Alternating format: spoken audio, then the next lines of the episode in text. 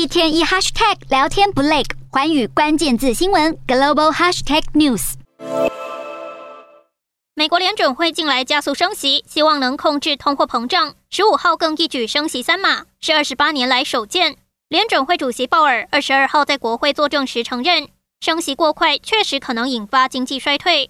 Certainly a possibility. It's not our intended outcome at all, but it's certainly a possibility. And and frankly, the events of the last few months around the world have have have made it more difficult for us to achieve what we want, which is two percent inflation and still a strong labor market. 但鲍尔强调，联准会有强烈决心要抑制四十年来最高的通膨率。他也指出，收紧货币政策是对抗通膨的有效工具，因此联准会将会继续升息。